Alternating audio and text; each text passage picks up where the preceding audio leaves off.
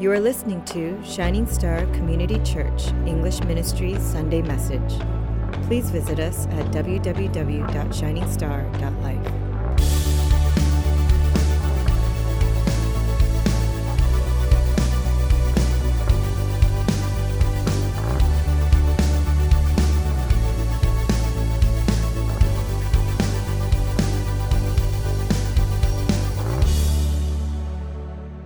You know, there's a book in the Bible in which God is never mentioned by name, not even once. Some of you guys probably know it. It is the book of Esther. Very good, right? And so we say, how can a book like that be in the Bible? A book that never mentions, never utters the name God or Lord or anything like that. How can that book be in the Bible if it doesn't say anything about Him? Well, I never said it didn't say anything about God, it just never mentions His name. Silence, it can be deafening, but the omission of any mention of God actually makes the reader even more conscious of his presence. It's kind of like the time in your life where, when you felt that God was absent. Can you recall a moment? When you felt that God was absent, perhaps you needed a miracle and there was no miracle. You cried out to God and, and there was nothing. So you felt that season of your life was just a chapter without God. No mentioning, no utterance of the Lord. But looking back now, at that difficult time, I'm sure you're now able to see how God was beautifully orchestrating the events to lead you to, that led you to know Him. I say all that because our text today is like the book of Esther in that regard. God is never mentioned here.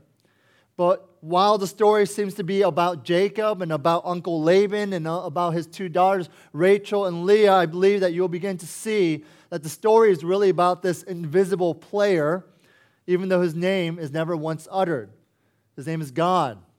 So, our first point for today is this Thank God he is in control despite our foolishness. Amen. Thank God God is in control despite yours and my foolishness. Now, I have in my car a pretty interesting button, a button I never had before in any of my previous vehicles. It's a driver's assistance button. I think a lot of new cars are coming out with it ultimately it has this technology, it has a bunch of cameras that are set up around your car, and it essentially monitors everything the way you drive and, and where you're driving and all that stuff and the condition in which you're driving in. Now, when I'm driving and I begin to veer off lane, you know, without trying to be intentional about it, in other words, without signaling, an alarm, a little buzzer will sound. Then, while flashing a, and all the, all the, all the while flashing a warning on my dashboard. But not only that, the entire steering wheel will shake as if I were asleep at the wheel. But what's even cooler is that I can actually take my hands off the wheel and the car will drive within the lane by itself and it will turn the wheel by itself. I'm not kidding, right? And it will do that for about maybe half a mile or, or more. And after that, it will probably think that you're dead or do something else and call 911. But it will just, it will actually steer itself. So you can just, on the highway, can't do local roads where there's stop signs and children walking across. Um, so if you ever want a poor man's Tesla, get a Honda Pilot. Why are these cars becoming automated or, dare I say, self aware? Because most accidents occur on the road that occur on the road are caused by what? Human error. Turn to your, turn to your friend or person next to you and say, You're the problem. We're like the ones that think that we can squeeze by those two 18 wheelers. We think we can make the light even though it's been red already for a few seconds. We think that we can take a Pittsburgh left even though there's oncoming traffic, right? We think we can do all that. You see, we as humans, we don't really make the best decisions on the road, do we? So car manufacturers are looking to safeguard our race. Now, spiritually speaking, it's as if we're also driving. Some do it better than others, but for the most part, we've had a ticket or two or three. We've all nicked our bumper or our license plate. We all need help. We're not that great a driver. And so our only hope is for the sovereign God to override man's foolishness and for God to manually work out his plan through our lives. And so it's this overriding providence is what we see God doing in Jacob's life. Because he's thinking, Jacob, you fool. And quite frankly, that's kind of what he may be saying about us too. David, really? Again? You're making that mistake again? you foolish boy. So this is God overriding that and working in my life. And so I want to look at Jacob's biggest foolishness for a second here. He had passion, but he had no prayer. Passion, but without prayer. Okay, so as we read this section, we can't help but remember the very similar account back in Genesis chapter 24. Remember how Abraham's servant went to the same destination, to the home where Laban lived, and his purpose of the journey was the same to find a wife. Back then, it was to find a wife for Isaac. This time, Jacob was in search for a wife. So, just as in the previous account, Jacob, the traveler, he traveled to a well. And this well was where the sheep were watered. And here's another similarity that occurs there too. There was a beautiful person that emerged. A beautiful bride to be, unsuspecting shepherdess was found. And so there's a lot of similarities here, but there's also this pretty big difference. So here we go. Back then in chapter 24, Abraham's servant had bathed his search in prayer. Bathed his search in prayer. As he was looking for a wife for Abraham's son Isaac, this guy, this servant, was praying. He was praying constantly. He prayed as he arrived at the well that God would send the right girl. He prayed as he watched her water his camels. He prayed when he found out who she was. He prayed in thanksgiving when he was invited to her father's house. And he prayed when they finally agreed to give her hand in marriage to Isaac. You see, from start to finish, this servant was praying and he asked God about everything and he trusted God to work out his plan. Can I hear an amen? He prayed from start to finish. But Jacob's experience was quite different. There's no record that Jacob ever asked God about anything of this matter. There is no evidence to support that he prayed even at all. Instead, he depended on his feelings. On his feelings. The moment he saw Rachel, it was love at first sight, or I would say, maybe more realistically, it was lust at first sight. So, folks, hear me out. Beauty is only skin deep. Can I hear an amen? We've all heard that before. It's not wrong to want someone whom you're attracted to. In fact, you should probably want to be with someone you're attracted to. Turn to a neighbor and say, You're good looking, but it's not forever. Someone said, You'll be beautiful. You'll be one day. One day you'll be beautiful. I'm not saying to go into relationships blindly, but when you base your future relationship and marriage on things that are purely superficial, you'll be in for a rude awakening. Now, courtship. Courtship is something that has been talked about a lot these days. Courtship and dating are different. Courtship says, I'm intentional about this, and I see you as someone who I hope to one day get married to.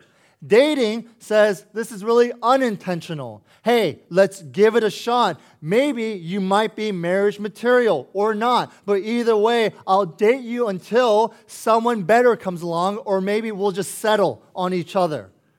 But regardless, I'll keep my eyes peeled. If you think I'm joking, I have met with some many people who have, as I call it, shelved their girls, their girlfriend or boyfriend. They shelved them there's no real commitment. They're just waiting for someone better to come along. Now, there are exceptions to all this, and so don't get mad at me just yet. The reason I advocate courtship, although it sounds like some archaic medieval ritual in which you had to get married to Sir Lancelot, the reason I advocate courtship is because of this. Modern Christian version of courtship allows friendship of holiness grounded in Christ a friendship of holiness grounded in Christ. That becomes the basis of our future marriage. You see, if you're interested in someone as a believer, you should know that you need to get to know that person without compromising one another. So you get to know them as a friend would.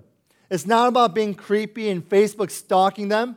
It's about pursuing what's casual and non intimate. This means not taking them out on a one on one date, but getting to know them through church settings, group settings, through church retreats, through life groups, through mission bazaars like we had yesterday, through the plethora of opportunities that exist to befriend someone. And all that does not require intimacy.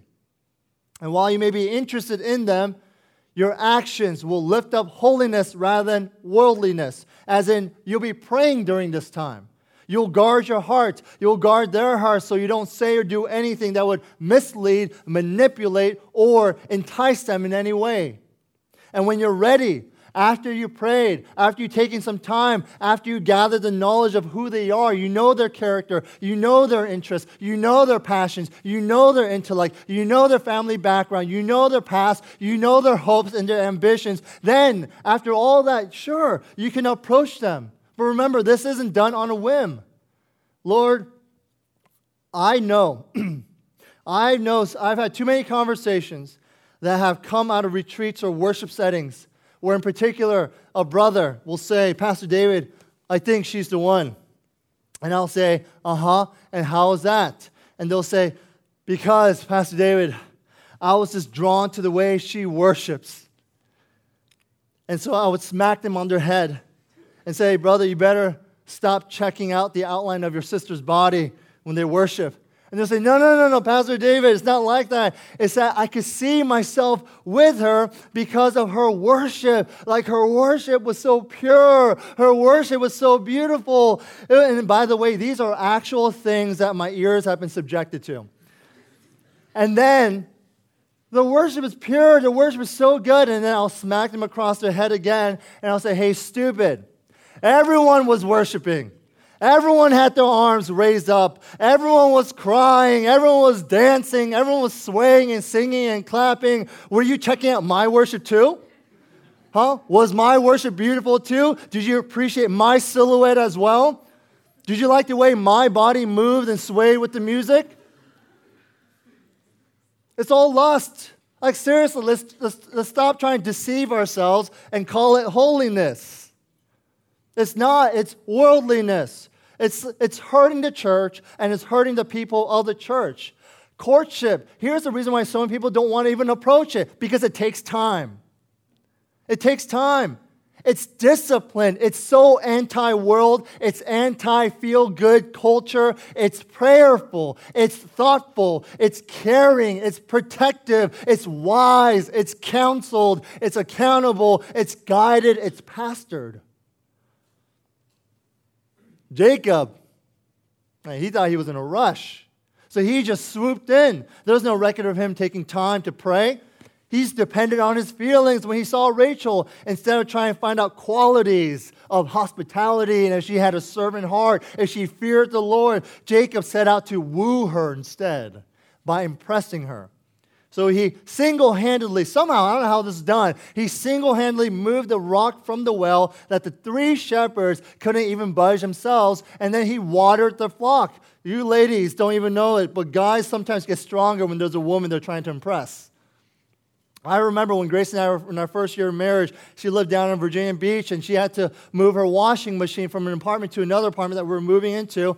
Now, if it was another dude and they, needed help, I'd say, okay, get the front, I'll get the back. But when Grace said, hey, can you move this to the, to the living room? I said, sure.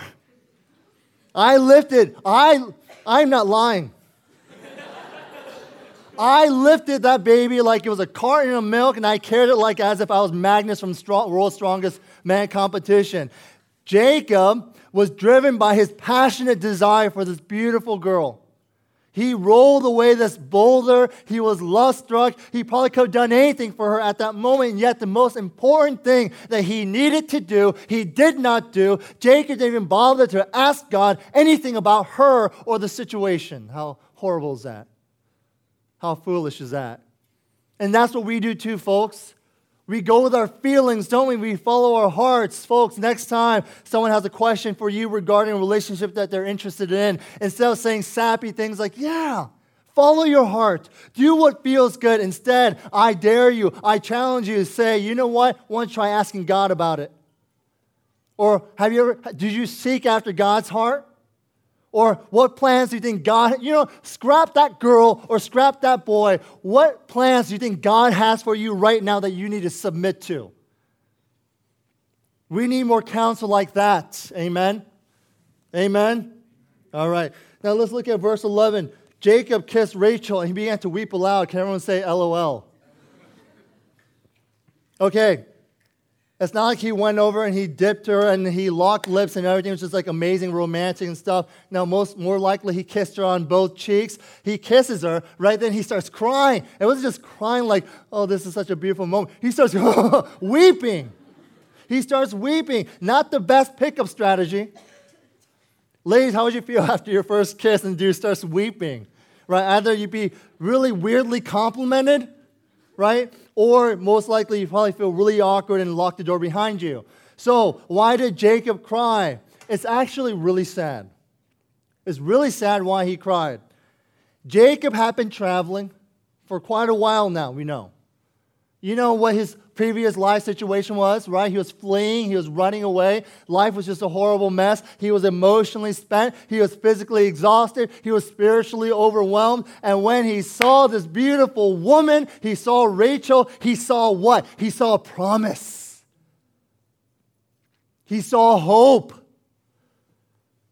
And sure, while he wept for joy, he did not praise God. He had thought that he had ended his journey because he is now at the right place at the right time and he is now with the right person. Oh Lord, thank you for my salvation that is in her.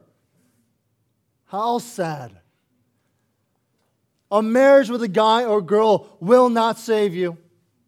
It will not. It will challenge you even more. Don't base your entire life around the hopes of getting married, or if you are married, hoping that your marriage will suddenly become so heavenly, so glorious, so easy, and so comfortable.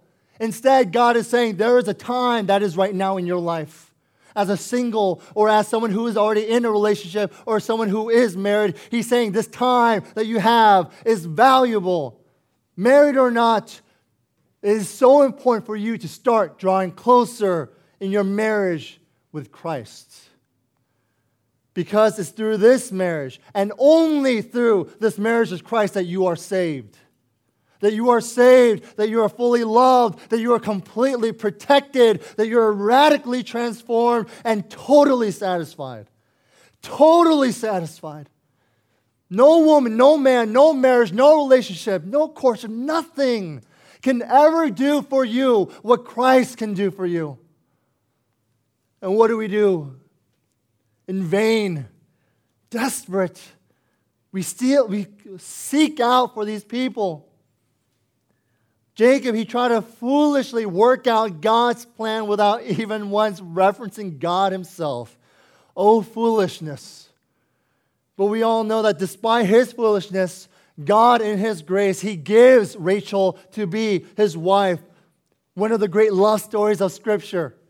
But God also prospers him by giving 12 sons, and these 12 become the head of the 12 tribes of Israel. But not only that, God blessed him with abundant wealth. Remember, when Jacob first came, he came with nothing, but now he'll be leaving with flocks, he'll be leaving with herds. And after all that, God eventually brings him back to Bethel just as God promised. You see, even though Jacob never once mentioned God's name, God never left his throne. God is sovereignly in charge and he's perfectly working out his plan according to his amazing design. He is doing that in your life. You may not have uttered his name in a while. You may not have gone and sought after the Lord through Scripture today, or the past week, or the past month, or the past year. Maybe your devotion is non existent, but you know what? If you, if you are saved, if you are a child of God, God, He is working in your life. Somehow, by His grace. You see, our God, is not thwarted by our disobedience. God is not the mercy of our ability or availability. God is not the victim of our wickedness. No one and nothing can defeat who God is. And God is certainly not limited by the weakness and the foolishness of his own people. So praise God that he is still at work in your life. Amen. He is still work despite our foolishness. And my second last point is this you reap what you sow. Turn to your neighbor and say, You reap what you sow. So we begin to see this develop in our story when Jacob meets Laban. Laban is the worst kind of people user. He's a, he's a wicked guy.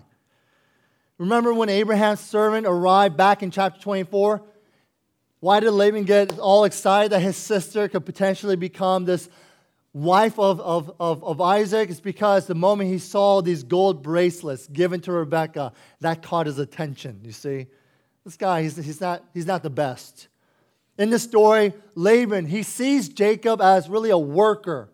I mean, the Hebrew word used in this entire section is the word, uh, um, is the word abad or serve. So Laban, he's running a farm, and there's a lot of work to be done. Has anyone here ever been to a farm? I have. Even as a young kid, I hated visiting farms on field trips. They constantly would send us to, field, to these farms during field trips. They would put us to work. It's through these field trip encounters that I would have to learn how to milk a cow. I probably milked over a dozen cows. I would pick up hay, shovel some ditches, milk, mill my own corn, and worst of all, I was forced to pay for my own experience. I'm like, how is this a field trip? This is child labor, regardless. It takes a lot to operate a farm. So here comes a strapping young man named Jacob, and he's got an eye for his daughter. Interestingly, even though Laban calls Jacob, You're my flesh and my blood, he certainly doesn't welcome into the family as such. Instead, he uses Jacob not as family, not as someone he adores. No, no, he, he sees him as a servant, a commodity. You see, Laban's an opportunist. He's thinking, How can I extract the most out of this guy? Why? Because that's who Laban is. Laban was someone who was also using his own daughters. He was oblivious to the fact that they had feelings because, after all, these two girls of his, they were just pawns to be used for his gain. But before we label Laban as a horrible person, there's something going on here. There's poetic justice, or really a reaping of what was sown. To whom you ask? To Jacob. Why? because this is exactly how Jacob treated everyone else. This is how Jacob treated everyone else. Jacob used his brother Esau, then he used his father Isaac, and now Jacob is being used by Laban. You, you will reap what you sow. And so the climax of the story is the fact that the swindler Jacob is now getting swindled. Jacob, remember, he exchanges two brothers and tricks his, tricks his father. Laban exchanges two sisters and tricks Jacob. Jacob dresses up in Esau's clothes to steal his vows of blessing. Laban dresses Leah up in Rachel's clothes to steal his wedding vows. Jacob fools a blind man and foils his intentions. Laban fools a man blinded by his wedding veil and darkness to foil his intentions. Jacob violated the rule of the firstborn to get what he wanted. Laban used the rule of the firstborn and violates Jacob to get what he wanted. And so God, he lets Jacob learn to feel of the pain that he caused his family. The pain that he caused his brother, his father, because you will reap what you sow. Now, why does God allow us to do things that He know He knows will destroy us later, that will hurt us, that will affect us later? Why doesn't God, in His grace, stop the consequences of our foolishness? If He can forgive us, He can certainly cancel out the effects of our sin. So why won't He? And here's the truth God, He does stop us from going so far. He certainly does stop us from going as far as we would have, and He does limit the effects of our failures. You see, brothers and sisters, even the pain that you are feeling right now today, the family issues that you have, the financial debts and crisis that you're in, all these circumstances, all these stuff, whether it's due to your poor decision or the poor decisions of your spouse or your children or your mom and dad, all this foolishness, get this, even this pain is still better than what we deserve. Because it could be a lot worse. But not only that, from Galatians chapter 6, Matthew 7, Deuteronomy chapter 5, all these passages state the biblical rule that in life we will reap what we sow. So, folks, hear me out. If you fill your minds with garbage, garbage will come out of your heart and your mouth. If you fantasize about sin, you will eventually begin to practice your fantasies. If you engage in illicit sexual relationship, you will face pregnancy, sexual, sexually transmitted diseases, abortion, and overwhelming guilt. If you fill your heart with coveting, you will become discontented and be tempted to steal or maybe even pursue wealth and materialism all in the wrong way. If you harbor bitterness and give room for your anger to grow, you will, have, you will leave behind you a path of destruction destroying your relationships, and eventually destroying yourself. If you live in rebellion against God, you will one day raise rebellious children too. You will reap what you sow. The aim of God is to whittle and sand you down, as one pastor put it, until it conforms us perfectly into his image of the Son. See, you may be smart, you may be successful, clever, cunning. Maybe you're not threatened by people around you. Maybe you built up such a high wall that you're impervious to the criticism and remarks of people around you, but you know what? You will be humbled one day. You will be humbled. Jacob got away with a lot of things. A lot of things. He eventually fled Esau. He got his girl. He got his money. He got what he thought he needed. But you know what? Even though no one really got the best of him, Jacob was eventually schooled by God himself. Because you can't run away from God. You can't run away from God. You can run away from people.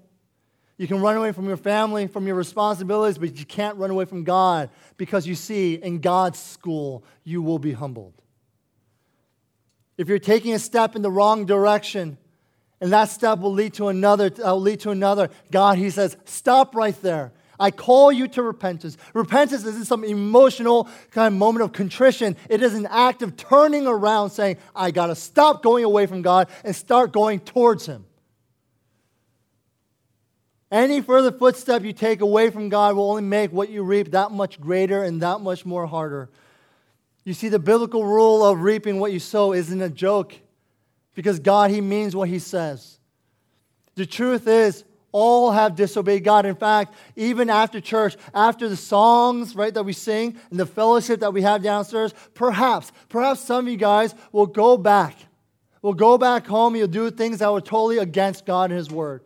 Maybe you'll go home tonight and you'll get drunk. Maybe you'll engage with sex other than someone than your spouse. Maybe you'll vent your anger at your wife and at your kids. Maybe you'll curse God. Maybe you'll curse the people around you because you gotta go, you have to go back to another week of work. You see, we're not as holy as we consider ourselves to be. We hate when we should love. We speak evil when we should speak life. We take when we should give. We shut up when we should speak up. We're fearful when we should be unashamedly sharing the gospel. You see, not a day passes by in our lives when we measure up to God's perfect standard.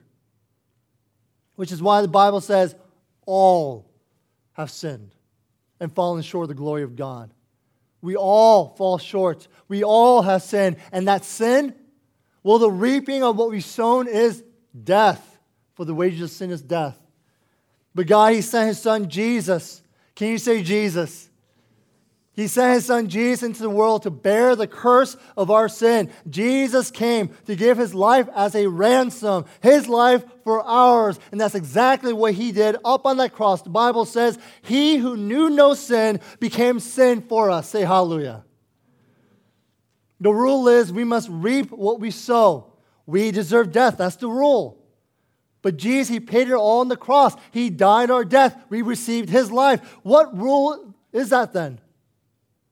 If, if we're supposed to reap what we sow, and as sinners, the wages of sin is death, but Christ, He has taken our death and instead giving us life, giving us life, then what rule is that? What new rule is that? It is not a rule, it is a gift, the gift of God's grace.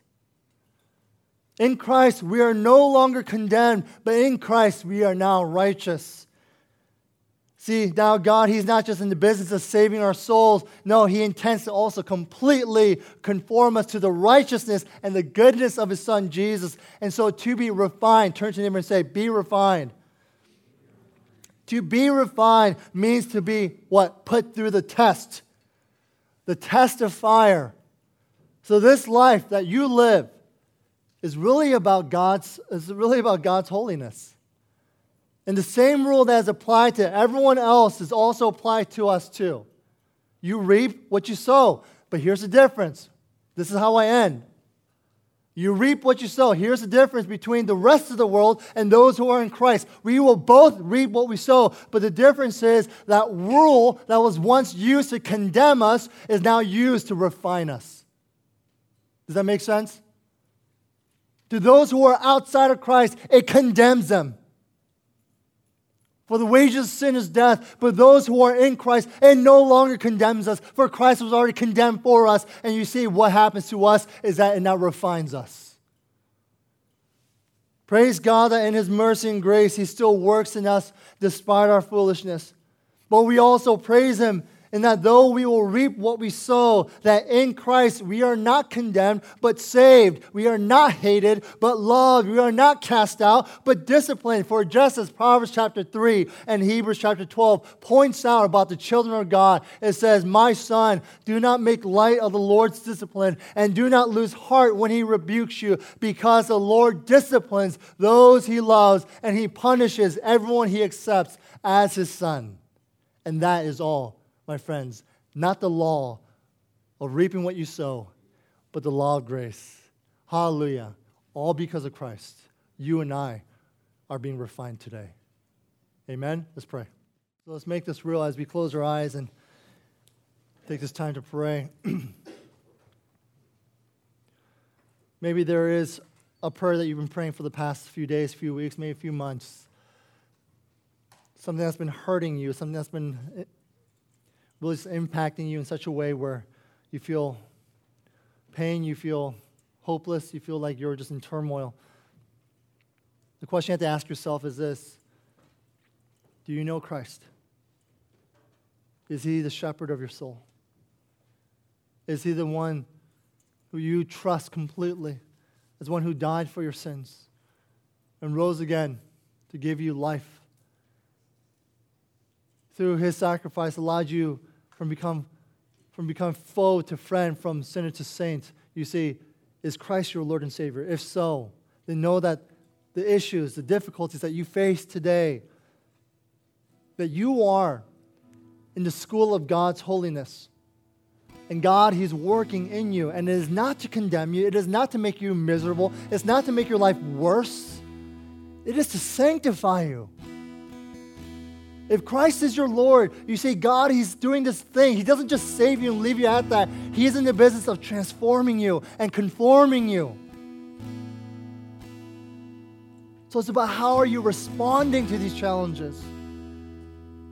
Is it forcing you to run away from the difficulties and abandoning God and His grace? Or is it causing you to run towards Him and say, Lord, I need more of you. I can't do this without you. And if that is your response, then you will see Christ, you will see God's presence become a greater, more glorious reality in your life. For you are becoming more like His Son, Jesus.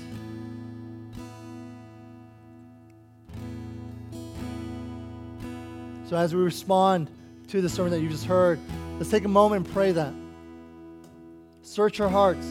Say, God, this is what I'm dealing with right now. It truly is difficult and I feel like I'm being abandoned. I feel like your name is not being uttered once. But know that God is working. And if you are in Christ, God is definitely working. Just surrender to Him.